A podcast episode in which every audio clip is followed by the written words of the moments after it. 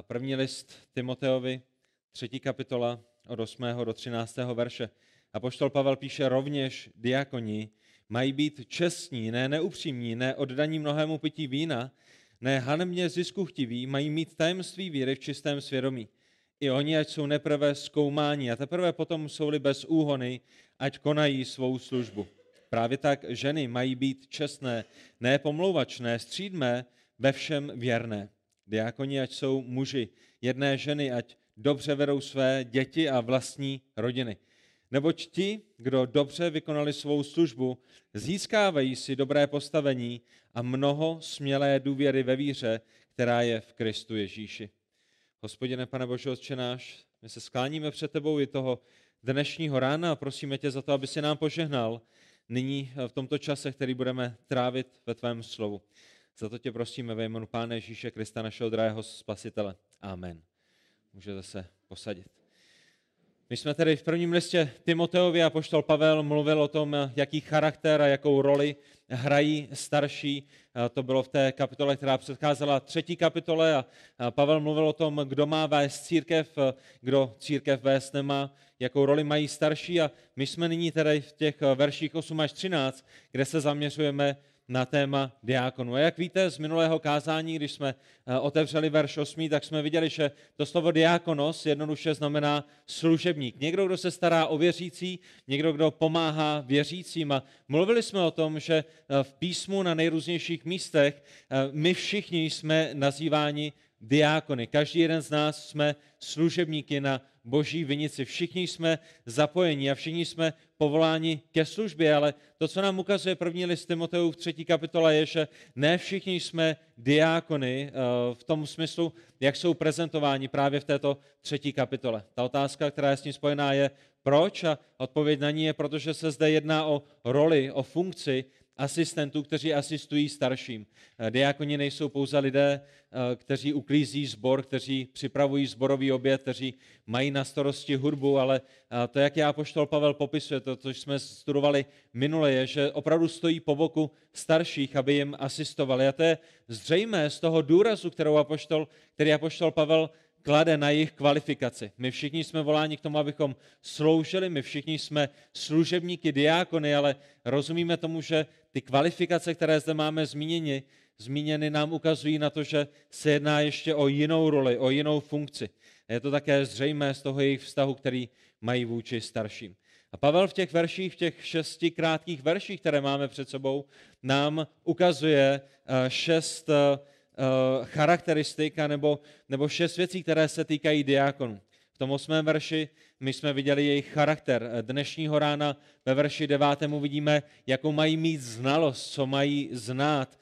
Později uvidíme jejich prověření, jejich manželky, jejich rodinu a jejich odměnu. To je šest věcí, které se týkají diakonů, na které se chceme zaměřit, na kterými chceme rozjímat a které nám slovo Boží klade jako nároky na tuto funkci asistentů starších. A tak je zřejmé, že tyto věci nejsou požadovány po všech, kteří v církvi slouží, že každý čerstvě znovu zrozený člověk který je přidán do našeho společenství a chce se zapojit do nějaké služby, nebude zkoumán do takového důsledku, jaká je jeho rodina. Nebude, nebude zkoumána jeho, jeho manželka, nebude, nebude prověřován předtím, než ho necháme si sednout za, uh, za mix nebo pouštět prezentace nebo, nebo uklidit zbor nebo, nebo učedníkovat někoho u nás ve sboru. To znamená, diákoni zde mají tu jedinečnou roli, tu jedinečnou funkci, eh, která vyžaduje svým způsobem velice jedinečné muže. Minule jsme viděli jejich charakter a toho dnešního rána se podíváme na ten další nárok a to je znalost diákonů.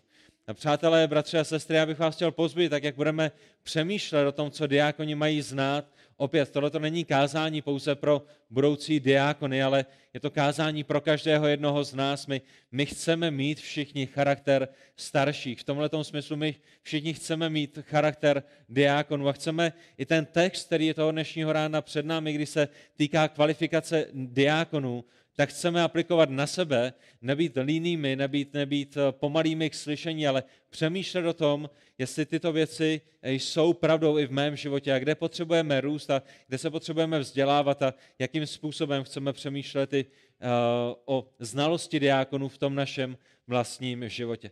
A poštol Pavel tady v tom devátém verši píše, že diákoni mají mít tajemství víry v čistém svědomí. A v dnešní době, když se mluví o tajemství, tak se mluví o věcech, které jsou velice mystické a, vy se potřebujete dostat na nějaký vyšší level, abyste se dostali k nějakému tajemství, které, které je ve východních náboženstvích, ale to tajemství, které zde apoštol Pavel popisuje, když apoštol Pavel mluví o tajemství na nejrůznějších místech písma, tak je to výrok, kterým Pavel častokrát zkráceně popisuje nyní zjevenou pravdu, která byla v minulosti skrytá. Nejedná se o nějaký mysticismus, nejedná se o to, že se musíte propracovat nejrůznějšími úrovněmi, aby, aby vám bylo otevřeno vesmírné tajemství, ale Pavel, když mluví o tajemství, tak mluví o pravdě, která v minulosti byla zahalena, která byla skrytá a nyní nám ji Pán Bůh odtajnil, nyní nám ji Pán Bůh zveřejnil. Eh, jsou to věci, které byly naznačeny, předpovězeny, které byly nastíněny, ale nyní jsou odhaleny, naplněny a zjeveny. To je to tajemství, které apoštol Pavel má na mysli.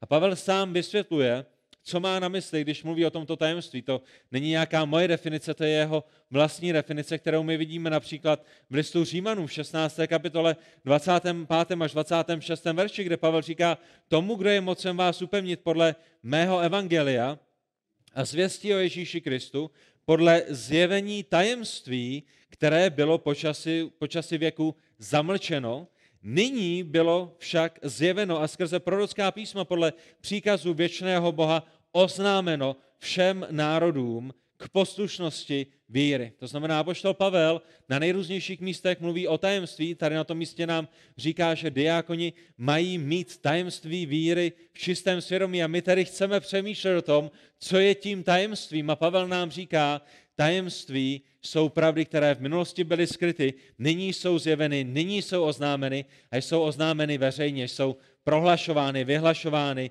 do celého světa, proto aby lidé se jich mohli držet, aby na ně mohli reagovat, aby, aby na ně mohli reagovat poslušností víry. A ta otázka, která je s tím spojená, je, co jsou některé věci, které toto tajemství obsahuje.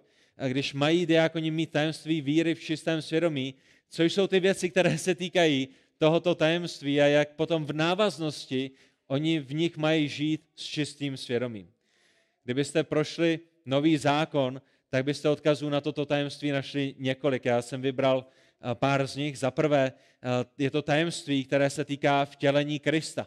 Eh, v prvním listě Timoteově ve třetí kapitole v 16. verši apoštol Pavel bude psát, v pravdě veliké je to tajemství zbožnosti. Popisuje tajemství, které se týká zbožnosti a pokračuje, o čem to tajemství je ten, který se zjevil v těle, byl ospravedlněn v duchu, ukázal se andělům, byl hlásán národům, ve světě mu uvěřili, byl přijat ve slávě vzhůru. To znamená, to tajemství víry v sobě obsahuje tajemství toho, že Pán Ježíš Kristus přišel v těle, že je vtěleným Bohem, že je druhou věčně existující osobou Boží Trojice, která přidala ke svému božství lidství.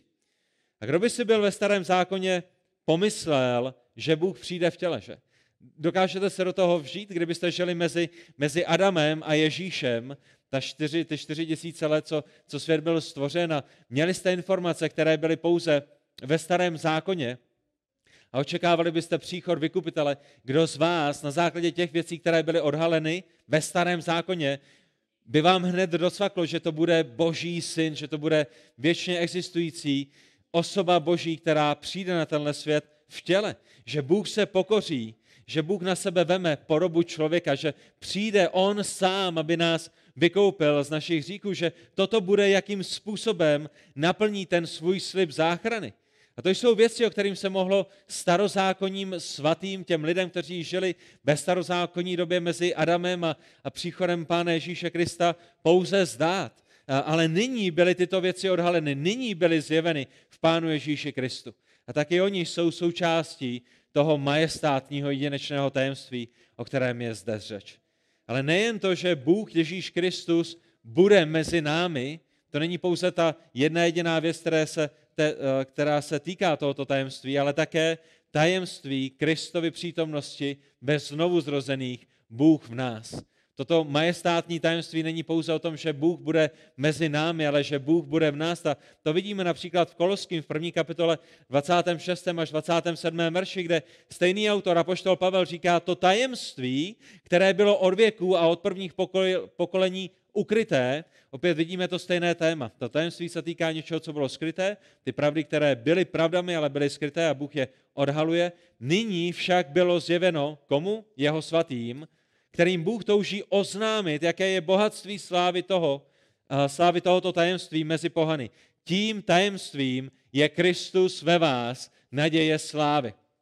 To znamená, tam, kde ve starém zákoně se lidé střetávali s Bohem na určitém místě. Pokud jste chtěli být v přítomnosti Boží, potřebovali jste přijít do Jeruzaléma, potřebovali jste přijít eh, k chrámu Božímu, kde byla svatyně svatýš. A, a i tak jste nemohli být v té úplné přítomnosti Boží, protože to byste museli být veleknězem, který jednou za rok byl vybrán, aby vstoupil do svatyně svatých. V tenhle ten moment je nám zjeveno, že Bůh není pouze mezi námi, ale že Bůh je i v nás a to jsou věci, které samozřejmě starozákonní svatí si nedokázali představit, ne, nemohli o nich mít tušení. A samozřejmě starý zákon předpovídal příchod Mesiáše, ale lidé nevěděli, že Mesiáš bude přebývat v každém znovuzrozeném člověku, že? A to, to, to jsou věci, které jim nebyly jasné. A tak Kristus v nás je tou naší nadějí slávy. Kristus v nás je naší nadějí pro věčnost. To je to, co nám říká ten text v Koloským 1.26. A je to to tajemství, že on bude v duchu svatém v nás. Ale to, na co chci ještě upoutat vaši pozornost, zatímco jsme v listu Koloským, je, že to nejsou naše skutky, není to náš zbožný život, není to ani to, že pocházíme ze správné rodiny, nejsou to tyto věci, ve kterých by byla naše naděje slávy ale to, že jsme byli adoptováni do správné rodiny svrchovaným Bohem, to je to, kde se nachází naše naděje slávy. Naše věčnost v nebi není založená na tom, co jsme udělali pro Boha, ale na tom, co Bůh udělal v Pánu Ježíši Kristu v nás. Je to, je to o tom, co On dělá v nás, je to o tom, co On udělal v Kristu, když Kristus přišel, aby nás vykoupil z našich hříchů. Je to o tom, co On dělá v nás skrze Ducha Svatého, skrze Ducha Kristova, který v nás přebývá, který nás posvěcuje. Naše věčnost není založena na tom, že se zuby nechty držíme Krista nebo se držíme Boha z vlastních sil a snažíme se ho udržet, ale naší nadějí na věčnost je, že Bůh přebývá v nás a to je to, to, je to jedinečné, ta jedinečná část tohoto tajemství, která je odhalena. Kristus v nás je naší nadějí na slávu, naší nadějí slávy. Je to o jeho díle v našich životech. Není to o tom, co my děláme pro Pána Boha, je to, je to o tom, co Bůh dělá v Kristu a skrze Krista v nás. Tu další skrytou pravdou tajemství, které, byla odhal, které bylo odhaleno, je, že pohané jsou spoludědici těch božích zaslíbení. Kdybyste se podívali do listu Efeským, do třetí kapitoly 4. a 6. verše, uvidíte stejného autora Apoštola Pavla, který mluví o tom stejném tajemství, ale z jiného úhlu, který se dívá na toto tajemství eh, možná pod jiným světlem, z jiné strany a ukazuje nám další aspekt tohoto majestátního tajemství. V Efeským 3. kapitole 4. a 6. verši Pavel píše, z toho můžete při čtení poznat, že rozumím tajemství Kristovu. Těm lidem, kteří měli problém s Pavlem, těm lidem, kteří pochybovali o apoštolství apoštola Pavla, těm lidem, kteří se vysmívali Pavlovi, Pavel odpovídá a říká, z těch věcí, které jsem vám vyučoval, z těch věcí, které vám píšu, z těch věcí, které káži, můžete vidět, že i já rozumím tajemství Kristovu, které v jiných pokoleních nebylo lidem oznámeno, tak jako to nyní bylo duchem zjeveno jeho svatým apoštolům a prorokům. A co je dalším aspektem tohoto tajemství? Dalším aspektem tohoto tajemství je, že totiž pohané jsou spoludědicové a údy téhož těla a spoluúčastníci toho zaslíbení v Kristu Ježíši skrze evangelium. To jsou věci, které nebyly zřejmé, to jsou věci, které nebyly očividné, to jsou věci, které nebyly plně zjeveny a plně odhaleny. A i když Bůh ve starém zákoně zaslíbil celosvětové požehnání skrze Abrahama, a vy si určitě pamatujete na tu smlouvu, kterou Bůh ustanovil s Abrahamem, v Genesis ve 12. kapitole 3. verši čteme, že Bůh řekl Abrahamovi, v tobě budou požehnány všechny čeledi země, ale to bylo víceméně, to bylo víceméně všechno, co bylo řečeno. Že? A lidé přemýšleli o tom, co to znamená, jak budou požehnány, budou, budou bohatí, budou, budou zdraví, co znamená tohleto požehnání, které přijde na všechny čeledi země skrze Abrahamova potomka. Kdo bude tímto potomkem a jak se toto zaslíbení naplní? A my vidíme, že Apoštol Pavel nám říká, že toto tajemství je nyní odhaleno v tom, že pohané jsou spoludědici, že pohané mají věčný život a skrze Ježíše Krista stejně tak jako lidé z židovského národa. A plný význam tohoto božího zaslíbení byl odhalen až po Kristově příchodu. A jenom tak, jak procházíme ta tajemství, tak můžete přemýšlet o tom, jak dobře se máte, které všechny věci vy víte, které lidé ještě před dvěmi tisíci lety nevěděli. Jak, jak je to úžasné stát na celém zjevení Božího slova, které je nám nyní odhaleno v Pánu Ježíši Kristu a jeho opoštolích, jak, jak můžeme být vděčnými za to, že mnoho těch otazníků bylo zodpovězeno, že mnoho věcí, které v minulosti byly, byly šedivé a byly v mlze a, a byly pouze nastíněné, že nyní skrze Ježíše Krista a jeho apoštoly nám z jeho milosti jsou zjeveny. A tak zajisté to není kvůli tomu, že my jsme nějakými lepšími a, a vzácnějšími. Je to jednoduše proto, že v boží milosti my žijeme v čase božího kalendáře, kdy tyto věci jsou zjeveny, kdy jsou v plném rozkvětu viditelné. Když ještě přemýšlíme o tom, že pohané jsou spoludědicové, tak součástí této části božího tajemství je i boží plán s Židy. Boží plán s židovským národem. Boží plán s, pohan, s pohany a s pohanskými národy. A ta první věc, kterou chci zmínit, je, že součástí tohoto božího tajemství je, že Izrael zakusil částečné duchovní zatvrzení. Izrael zakusil částečné duchovní zatvrzení a za druhé, tohleto zatvrzení bude trvat pouze určitou Bohem vyměřenou dobu. Proč? Proč toto zatvrzení v židovském národě? Proto aby Bůh vylil své milosrdenství také na pohany. Když my přemýšlíme o tom, jakým způsobem Pán Bůh narouboval pohany do té, do té milosti, kterou dává celému světu, tak ten způsob, kterým to Pán Bůh udělal, ten způsob, který Pán Bůh připravil, ten způsob, který Pán Bůh předurčil je, že došlo k zatvrzení izraelského národa, což dalo prostor pro to, aby byli přijati pohané. A Pán Bůh bude dál pokračovat se svojí prácí v zatvrzelém izraelském národě, ale, ale nyní ta čas té zatvrzelosti slouží k tomu, aby my, kteří jsme z pohanu, jsme mohli slyšet a reagovat na tu dobrou zvěst o tom, že Pán Ježíš Kristus je spasitelem světa.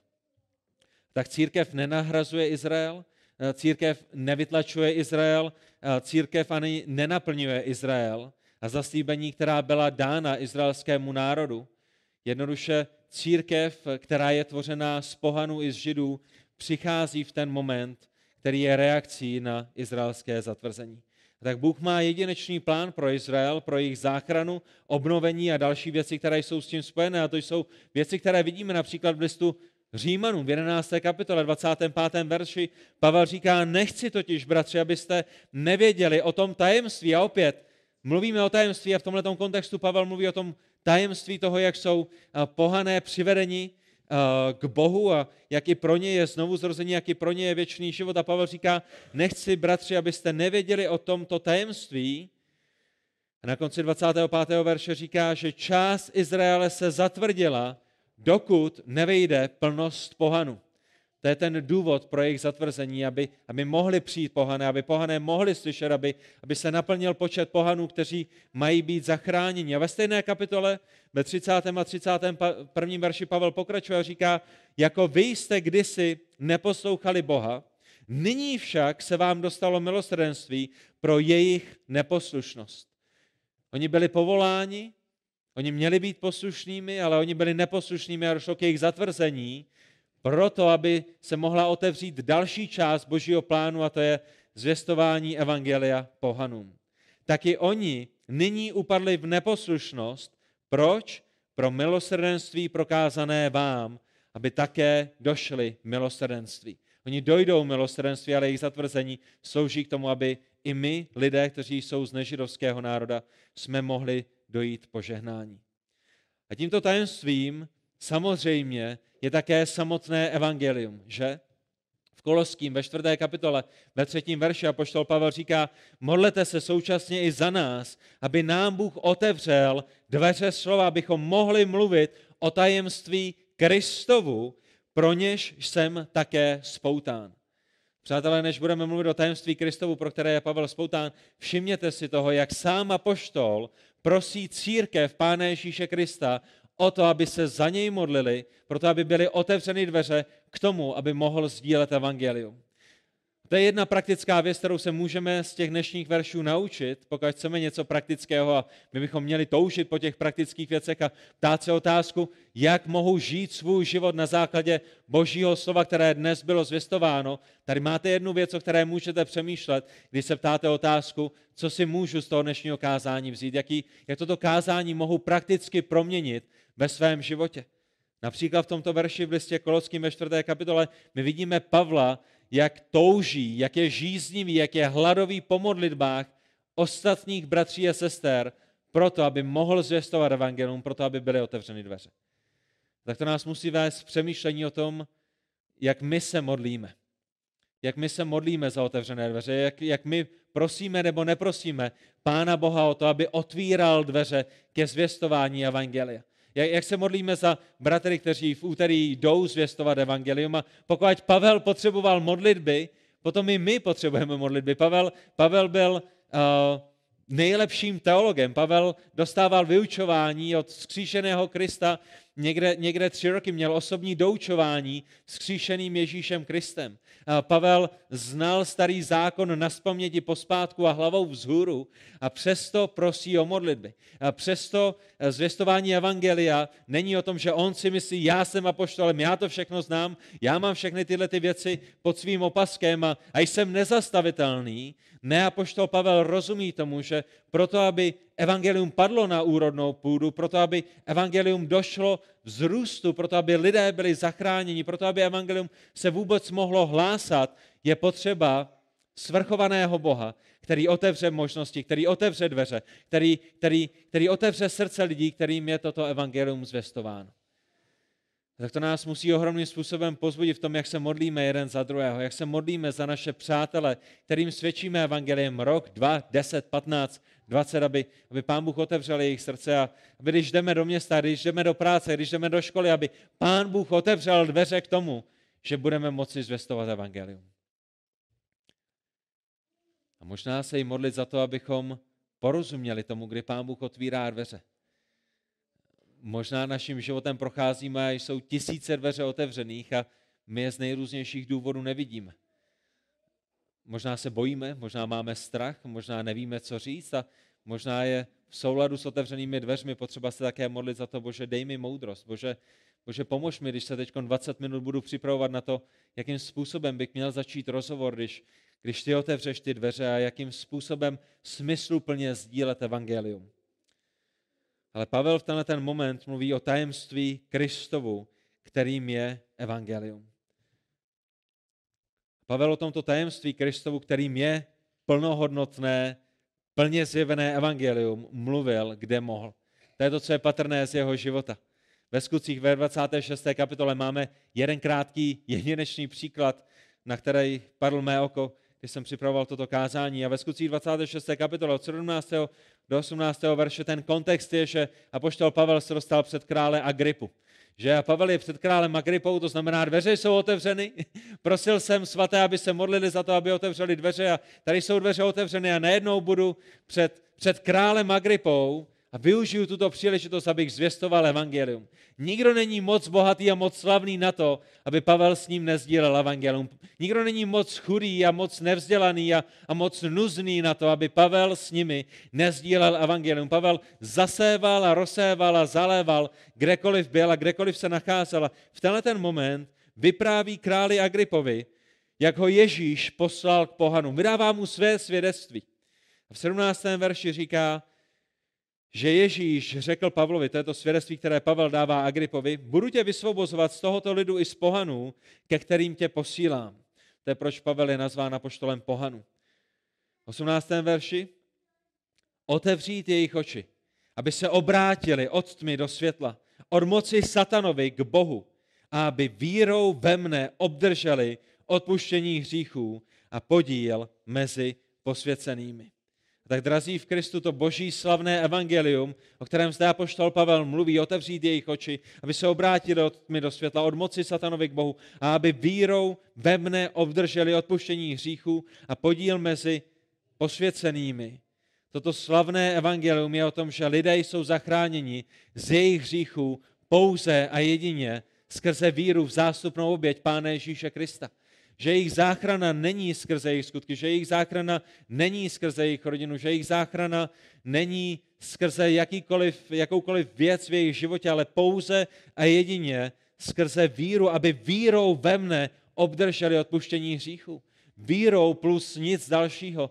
Ne víra plus to, že sekáte dobrotu, ne víra plus to, že dáváte finance do církve, ne víra plus zásluhy svatých, ne víra plus někdo další a, a někdo jiný a něco dalšího, ale aby pouze samotnou vírou ve mne obdrželi odpuštění hříchů. A my se musíme ptát, jak je možné, že pouhou vírou někdo může přijmout odpuštění hříchu a to odpověď je, protože někdo stál na našem místě, protože někdo vzal naše hříchy na sebe, protože někdo zaplatil naší pokutu, protože někdo žil spravedlivý, dokonalý život a ten někdo je jmenovitě Pán Ježíš Kristus. A k tomu nelze cokoliv přidat, tomu nelze cokoliv přičíst. Ten jeden jediný plán spasení pro kohokoliv na tomhle světě, v jakékoliv době žil, na jakémkoliv kontinentu se nachází, jakékoliv náboženství vyznává, je pouze jeden plán a ten plán je skrze Pána Ježíše Krista. Je jedno, jaké máte rodiče, je jedno, v jaké zemi jste vyrůstali, je jedno, v jakém náboženství jste vyrůstali. K Bohu nevede mnoho cest, k Bohu vede pouze jedna jediná cesta, která je také tím jediným věčným životem a tou jedinou pravdou o Bohu. A to není nikdo jiný než Pán Ježíš Kristus. Toto slavné evangelium je o tom, že Bůh je svatým a lidé jsou hříšnými, že Bůh je spravedlivým soudcem a lidé jsou vinnými, obžalovanými. Nejenom, že lidé jsou obžalovanými a jednoho dne se ukáže, jestli jsou vinnými nebo nevinnými, ale oni jsou obžalovanými a již nyní je zřejmé, že jsou vinnými. A Pán Bůh nám proto dává například desatero božích přikázání, proto aby nám ukázal, že jsme skutečně vinnými, proto aby rozptýlil jakoukoliv pochybnost o tom, že každý jeden z nás potřebujeme usmíření s tímto Bohem, který jednoho dne bude soudit nás hříšné. Tu spravedlivou odplatou tohoto spravedlivého soudce pro ty, kteří se zbouřili proti nekonečnému Bohu, je nekonečná věčnost pekle. Proč bude peklo věčné? Protože jsme se provinili. Proč bude peklo věčné? Protože jsme se provinili proti věčnému Bohu. Ta, ta, ta míra odplaty reflektuje, proti komu jsme se provinili. A tou jedinou nadějí hříšníků je upnout svou naději v boží zaslíbení, v boží zástupnou oběť. A to je, co Pavel říká dále v tom rozhovoru, v tom svědectví, které dává králi Agripovi ve skutcích 26. kapitole 20. verši, kdy, kdy mluví o tom, jakým způsobem je toto evangelium kázáno a hlásáno a říká, byl jsem poslán k tomu, aby činili pokání, tyto pohané i židé, všichni lidé na téhle zemi jsou voláni a je jim přikazováno, aby činili pokání, aby se obraceli k Bohu a konali skutky, které svědčí o jejich pokání. To je ten jediný možný způsob, kterým my můžeme přijmout ten jedinečný dar Boží milosti.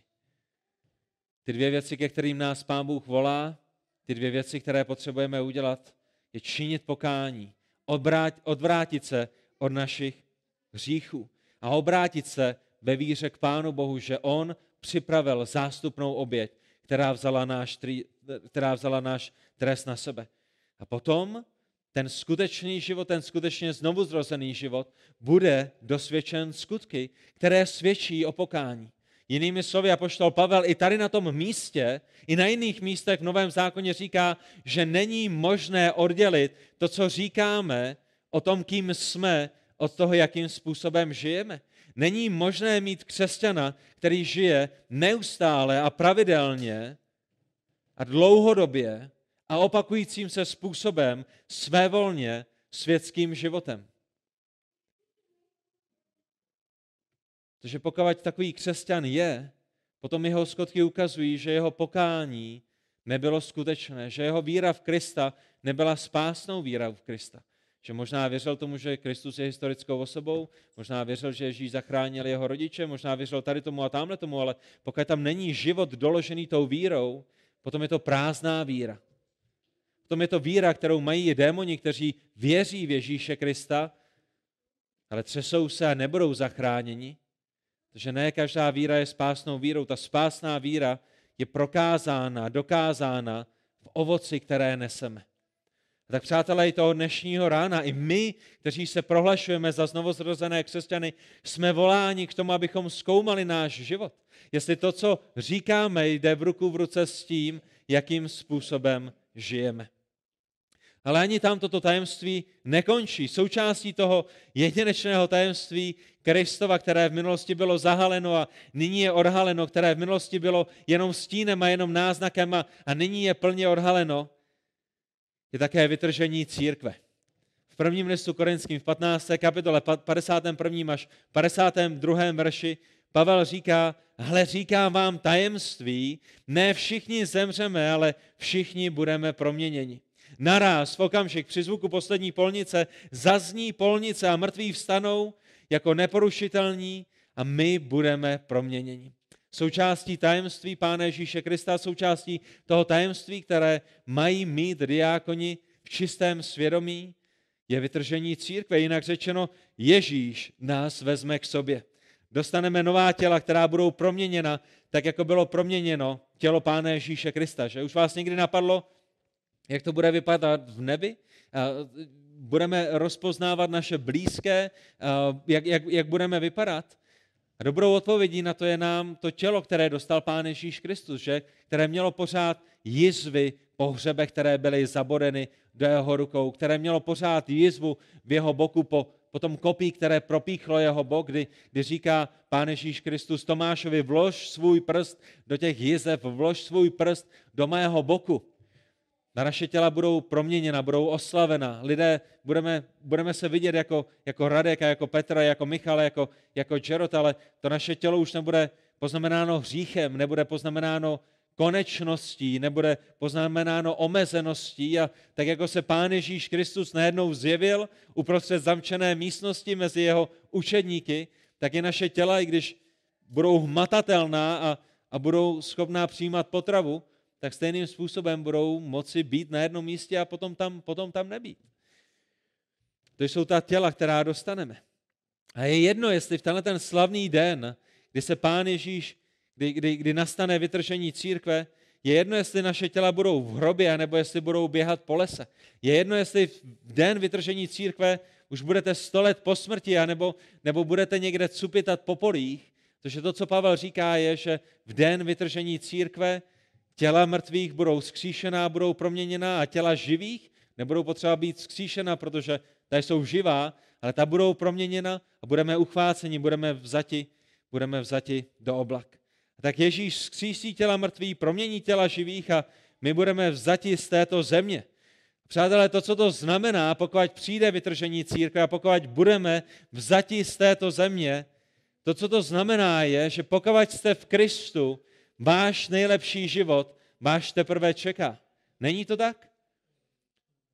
Není to tak, pokud budeme vzati z této země, pokud Kristus nás vytrhne, náš nejlepší život nás teprve čeká. A ta otázka, která je s tím spojená, je, jestli někdy náhodou, omylem, cestně, hříšně, vědomně nebo nevědomně nesklouzáváme k tomu, že náš nejlepší život žijeme právě teď a právě tady. A že všechno v našem životě je o tom, abychom měli ten náš nejlepší život teď a tady, zatímco nám písmo říká, že náš nejlepší život teprve přijde. A možná my někdy častokrát ukládáme poklady tady na tom světě a tady na té zemi, kde je ničí moly a kde je ničí res a kde je zloději rozkradou a jsme vděční za to, co pán Bůh udělal v životě Martina Tronečka, ale jsou zde další zloději, kteří budou přicházet a budou nám rozkrádávat naše poklady. Zatímco nás pán Bůh volá k tomu, abychom ukládali naše poklady v nebesích. Proč? Protože náš nejlepší život nás teprve čeká. Přátelé, to, co to znamená, když budeme proměněni, když budeme vzati, když přijde k vytržení církve, to, co to znamená, je, že naší největší nadějí není manželství. To, co to znamená, je, že naší největší nadějí tady na tom světě není, jestli, jestli budeme mít miminko, nebo jestli po dvou klucích budeme mít holku, nebo jestli po čtyřech klucích budeme mít holku.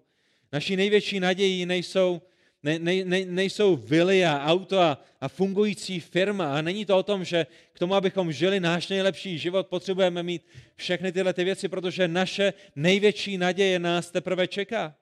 A naší největší nadějí ani není to dostat se na nějakou prestižní školu, ať už je to střední škola nebo, nebo vysoká škola, ať už je to Harvard nebo Oxford, ať už, ať už ten americký, anglický, anebo, nebo ten kuřimský a tišnovský. A naší největší nadějí není, není vypracované tělo. A není to o tom, že k tomu, abychom měli nejlepší život na téhle zemi, tak, tak musíme vypadat jak, jak v nějakém modním magazínu, ať už muži nebo ženy, protože dostaneme proměněná těla. Tou naší největší nadějí je, že budeme s Kristem. A součástí toho je, že věci tohoto světa pominou, že budeme vysvobozeni z našich hříšních těl a budeme s naším dobrým pánem. To je tou naší největší nadějí, která je odrazem na vytržení církve, které v minulosti bylo skryto, ale nyní je nám skrze první list Korinským 15. kapitolu odhaleno. A jak někdo jednou poznamenal, přátelé, Dávejte dobrý pozor, protože v tomto je mnoha pravdy. Pokud nemáte Krista, pokud neznáte Krista a pokud Kristus nezná vás, a v tom je rozdíl. Jestli známe Krista a jestli Kristus zná nás, protože jeden den přišli za Kristem ti, kteří mu říkali, pane, pane, což pak jsme ve tvém jménu nedělali tady to a tamhle to. My jsme tě znali. A pán Ježíš říká, máte jeden jediný problém, a to je, že já jsem nikdy neznal vás. Přátelé, pokud nemáte Krista, potom život, který žijete nyní, je tím nejlepším životem a tím nejlepším, co vás na celou věčnost čeká. Pokud neznáte Krista, potom váš život na téhle zemi je tím nejlepším, co vás na celou věčnost čeká. Proč? Protože pro ty, kteří neznají Krista, to, co je čeká na celou věčnost, je věčné odloučení v místě zvaném peklo.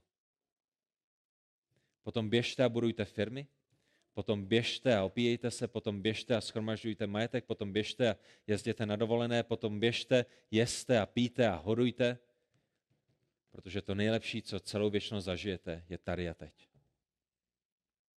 Ale pokud máte Krista, pokud znáte Krista Kristus zná vás, potom život na této zemi, ať už je jakkoliv skvostným, je tím nejhorším, co kdy prožijete.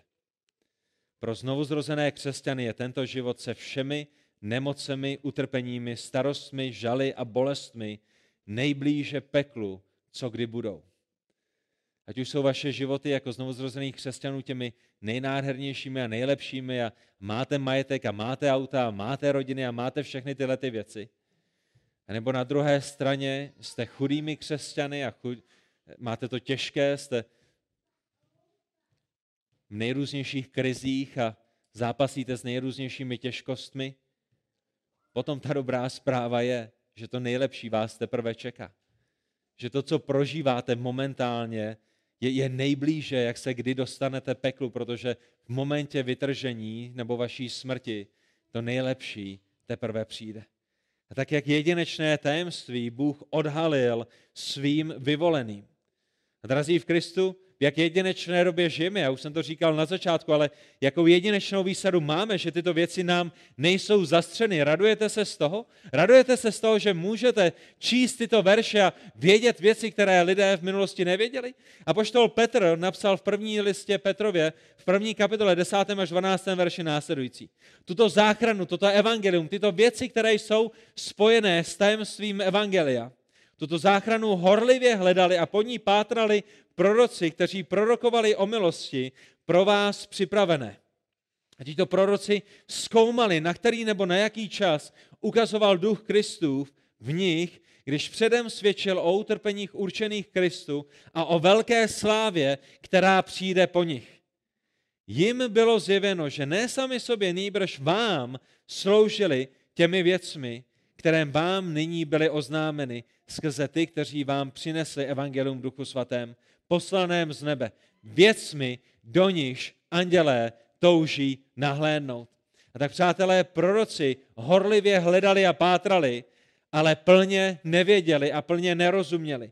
Andělé touží nahlédnout do těchto skutečností, ale nemohou plně porozumět, protože nemají lidská těla. Ježíš Kristus nepřišel do jejich lidského světa proto, aby je vykoupil a zachránil. Ale nám, nám, nám, kteří jsme v církvi Pána Ježíše Krista v té novozákonní době, byly tyto věci odhaleny v jak nádherné a vzrušující době žijeme a jak musíme nakládat s tímto tajemstvím, které je nám odhaleno, Jakou jedinečnou výsadu máme, že víme, čeho se týká. A když přijde na diákony, asistenty starších, tak diákoni jako asistenti starších musí znát a musí rozumět tomuto tajemství. Diákoni musí znát písma, musí rozumět souvislostem, která v písmu jsou a diákoni musí znát tajemství víry. A to tajemství víry, které zde apoštol Pavel zmiňuje, se týká celého, celé, celého těla křesťanské víry pravdy, které máme v Novém zákoně, pravdy, které jsou zjeveny skrze Ježíše a skrze apoštoly Pána Ježíše.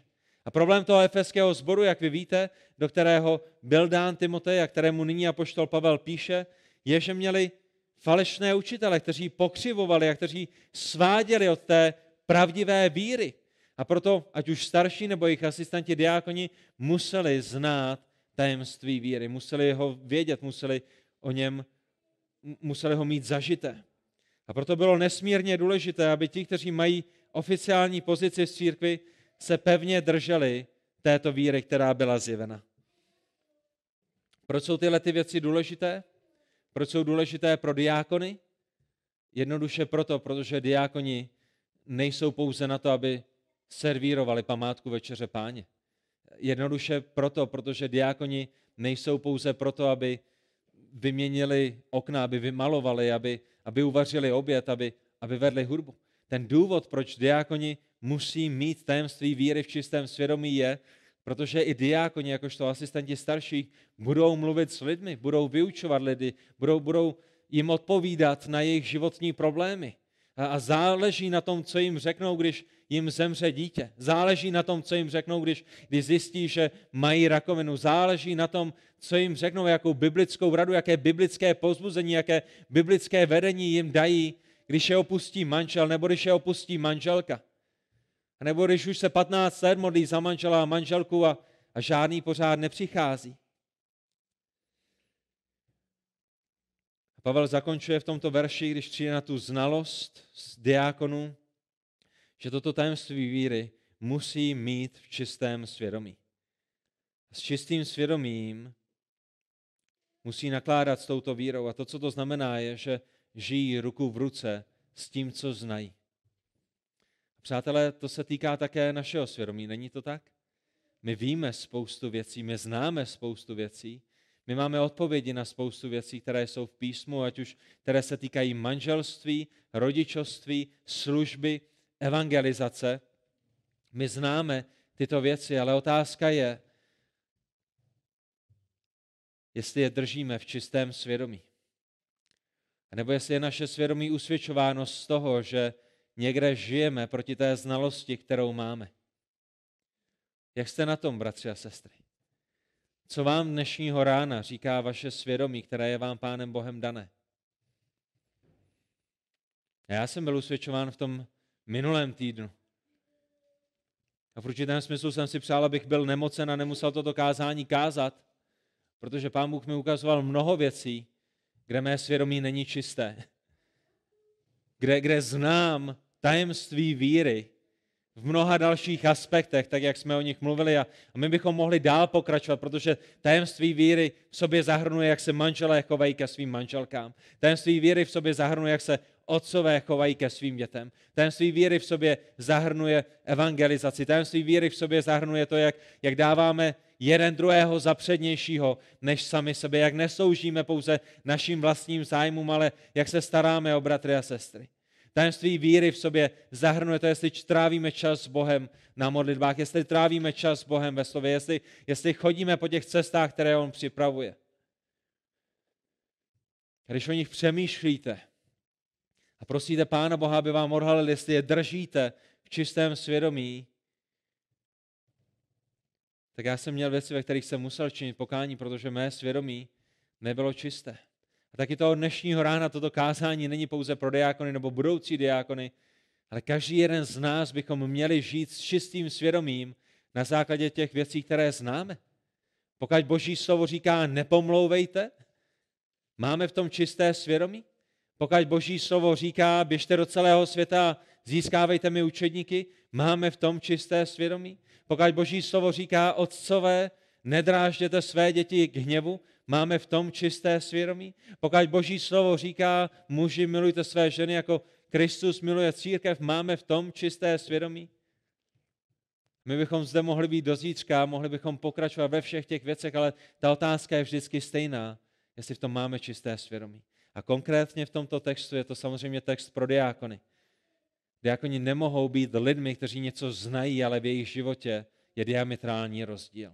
Boží slovo nikde a nikomu, ať už starším nebo diákonům, nebo, nebo v uvozovkách obyčejným věřícím, obyčejným ovečkám, nikde nedovoluje, nikde nedoporučuje to, že by mohla být jejich znalost odloučená od jejich života. Tyto dvě věci jdou vždycky v ruku v ruce. Taky toho dnešního dne my možná potřebujeme to, aby Bůh odhaloval to, jak jsou na tom naše životy. Přátelé, pokud nejste dnešního rána v Kristu, pokud nepatříte Pánu Ježíši Kristu, já doufám, že Pán Bůh používá svědomí, které do vás vložil, k tomu, aby vás usvědčil z vašich hříchů. K tomu, aby vám ukázal, že za svoji lež a za svoje smilstvo, které se možná odehrálo pouze ve vašem srdci, za, za, za, za vaši krádež, když se jednalo o krádež na někde pískovišti, když vám bylo 6 let a někomu jste vzali, vzali autíčko. Že za každý moment vašeho života, který jste nežili k boží slávě, za všechny ty věci, které jste dělat neměli, ale udělali jste je, za všechny ty věci, které jste eh, dělat měli, ale neudělali jste je, že jsou hříchem, který vás odlučuje od svatého Boha, že nemáte nic ve svých rukách, čím byste přistoupili k Bohu proto, aby, aby vás vykoupil z vašich hříchů na základě vašich dobrých skutků. Já se modlím a doufám, že Bůh použije toho dnešního dne vaše svědomí v souladu s jeho slovem v moci Ducha Svatého, aby vás usvědčil a zlomil ve vašich hříších, abyste mohli žít s čistým svědomím od vašeho hříchu, tak jak vložíte svoji naději v Pána Ježíše Krista, toho jediného spasitele. A pokud jste znovu zrozenými křesťany, potom mojí modlitbou a mojí touhou pro můj život a, a pro váš život je, bychom mohli následovat Krista s čistým svědomím. Aby to, co máme v naší hlavě, bylo i ve našich rukou a bylo v našich ústech a bylo viditelné v našem životě.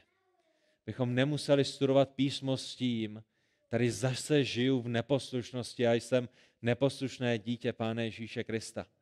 Ale z jeho milosti a díky Duchu Svatému, kterého on svěřil do našich životů, díky tomu, že je to Kristus, který přebývá v nás, v jeho moci a v jeho síle, ho mohli následovat, k tomu, aby Bůh Otec byl oslaven, k tomu, aby naše životy byly žity k jeho slávě, k tomu, aby se dařilo církvi dobře, aby byla zdravá, aby když evangelizujeme ostatním lidem, by na nás neukázali prstem a nemuseli říct, jsou dvě různé věci ve tvém životě. Jedna je, co říkáš, a druhá je, co žiješ. A já nechci mít s takovými pokryci nic společného. Přátelé, tam, kde naše svědomí nás obvinuje, chvála Pánu Bohu, za toho jeho jediného, který prožil celý svůj život na téhle planetě s čistým svědomím. Který jednou jedinkrát neměl nikdy v žádném případě svědomí zahambené nebo svědomí špinavé. A chvála Pánu Bohu za to, že nás nezachraňuje podle toho, jak moc čisté je naše svědomí, ale podle toho, jak čisté bylo svědomí Pána Ježíše Krista. A skrze to, co Kristus pro nás vykonal. Pane Bože, my ti děkujeme i toho dnešního rána za tvé slovo.